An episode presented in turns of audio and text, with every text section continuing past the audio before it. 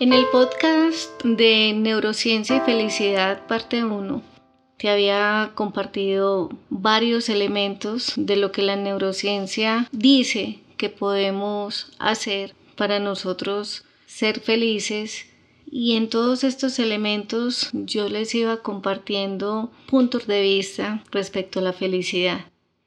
Estos son otros puntos de la neurociencia que son muy buenos y que podemos aplicar para la felicidad. Continúo con el agradecimiento. Agradecer genera emociones positivas. El agradecimiento genera conexiones sinápticas que están relacionadas con la felicidad. ¿Qué hace en el cerebro? Mejora el humor, mejora la actitud ante la vida, convierte las dificultades en oportunidades, activa el hipocampo, mejora la memoria, activa el hipotálamo, nos regula la alimentación, el sueño y el estrés, nos genera dopamina, que es un neurotransmisor que está muy vinculado con la felicidad, mejora los estados cognitivos, atención y memoria, que te lo había dicho con lo del hipocampo, genera motivación, que hablé en el podcast anterior de Neurociencia y Felicidad 1, activa áreas del cerebro que están vinculadas con la recompensa y mejora muchísimo toda la parte del aprendizaje. Si tú quisieras hacer un ejercicio en estos momentos de agradecimiento, lo puedes hacer. Puedes llamar a una persona, puedes decirle gracias a alguien con quien tú sientas esa emoción, ese sentimiento y expresarlo. Vas a ver cómo se siente en el cerebro que una de las cosas interesantes que nosotros podemos hacer en este asunto de la felicidad es monitorearnos constantemente. Yo, ¿qué es lo que estoy sintiendo? Otro de los elementos que nos da la neurociencia es la risa. Cuando yo estoy trabajando con empresas, siempre les digo, acá la persona que más los hace reír, al charlatán, al de los chistes, al gracioso, nunca vayan a salir de esa persona, porque son las personas que mejoran la productividad, que hacen que los otros estén más alegres, que hacen que los otros estén más aliviados. ¿Por qué? Porque cuando uno se ríe, se le mejora la memoria, se fortalece el sistema inmunológico, se oxigena el cerebro, se mejora la vida social y favorece el ánimo, Reírnos es una muestra de confianza cuando nosotros nos queremos acercar a otra persona. Nadie se acerca al otro mirándolo con cara de bravo. En esta pandemia surgió algo muy particular, que en algunas conferencias lo he expresado, y es que durante la cuarentena, cuando se podía salir a hacer vueltas de supermercados o vueltas muy especiales, las personas con las cuales uno se encontraba o lo que empecé a observar era que miraban feo.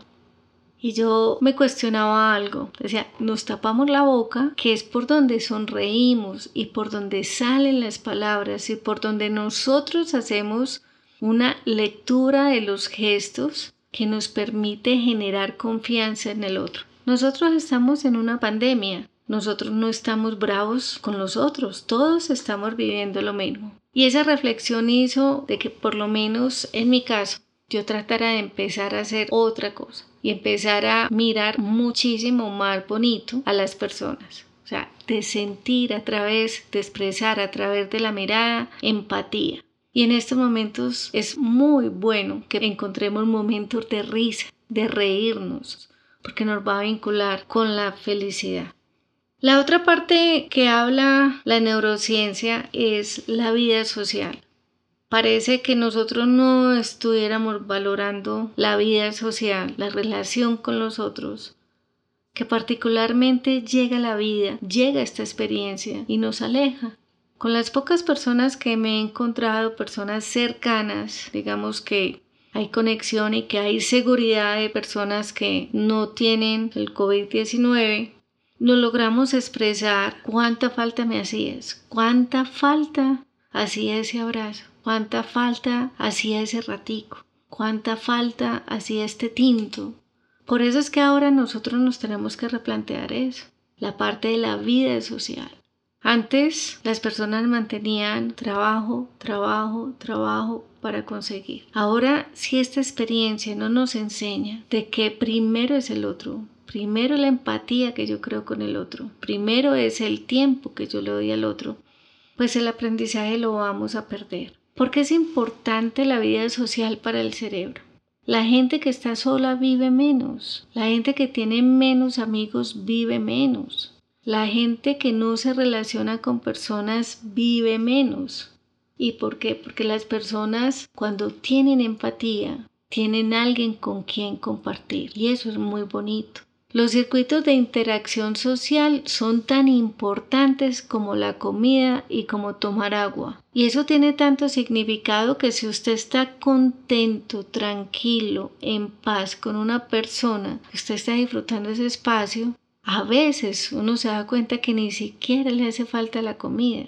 Usted puede pasar ratos con esa persona y no necesita otras cosas. Aquí vale la pena preguntarnos sobre nuestros amigos, quiénes son, cuántos tengo, los que tengo de qué calidad son, cómo es mi entorno familiar, para saber si yo estoy cultivando esa posibilidad permanente que tengo de ser feliz.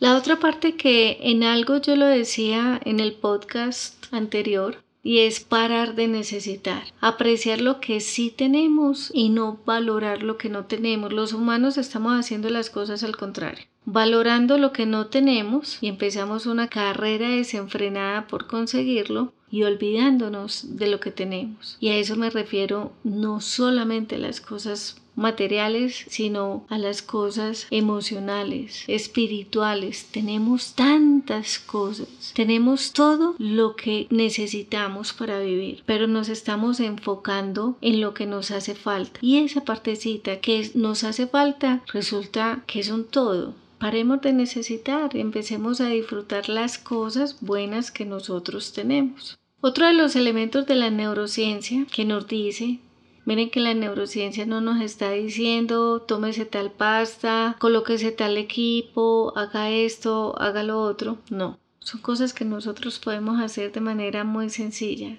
Y esta tiene que ver con evitar el daño social y ecológico. ¿Por qué? Porque es que la felicidad mía depende de cómo está mi entorno y cómo está mi planeta.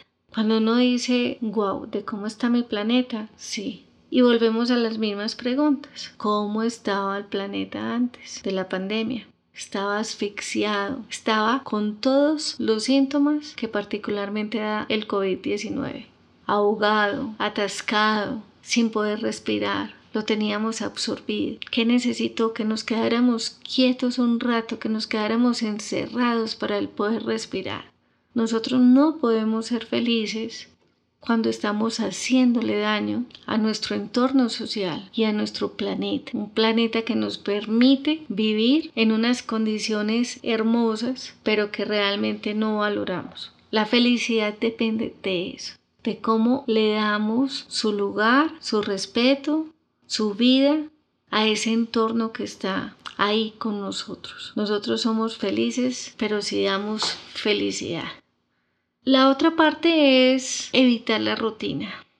La rutina, cuando, cuando se genera rutina en la vida, las mismas redes neuronales que tenemos siguen, no cambian, cambian muy poco. Sin embargo, si nosotros cambiamos de actividad, hacemos cosas diferentes, un día estudiamos una cosa, otro día otra, un día caminamos por un lado, el otro día nos vamos por otra, por otra calle. Activamos experiencias diferentes, pues entonces esas redes neuronales se van a configurar de manera muy diferente y se van a crear nuevas redes neuronales. Nosotros nos decimos, ay, estamos aburridos, estoy aburrido o estoy aburrida. ¿Sí? Qué pereza, pero resulta es que todo el día se hizo lo mismo del día anterior y mañana ya se sabe que se va a hacer lo mismo que hoy. La rutina acaba con todo y desgasta todo. Y tiene el poder de desgastar hasta las relaciones. Si tiene el poder de desgastar las relaciones que están basadas en el amor, imagínense la rutina que no podrá hacer con el cerebro. Y la otra parte que nos ayuda muchísimo a tener un cerebro sano, a tener un cerebro activo, a tener un cerebro motivado, es el ejercicio. La neurociencia ha encontrado que es mucho mejor, mucho más sano para un cerebro hacer ejercicio, hacer deporte, que ponerse uno a estudiar.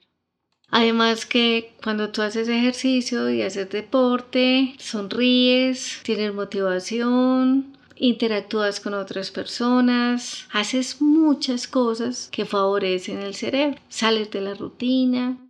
Entonces puedes activar y mover porque la vida realmente es movimiento mover más el cuerpo y mover mucho más la mente. Todos estos elementos, el que te compartí en el podcast 1 y ahora en este, de neurociencia y felicidad son herramientas muy básicas que nosotros las tenemos ahí. No esperemos a que nuestra mente, que siempre lo he dicho es la loca de la casa y esa loca depende de nosotros, empiece a crearse un mundo oscuro, un mundo hostil, un mundo negativo, un mundo que realmente no es.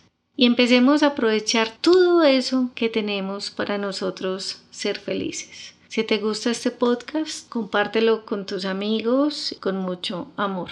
Un abrazo.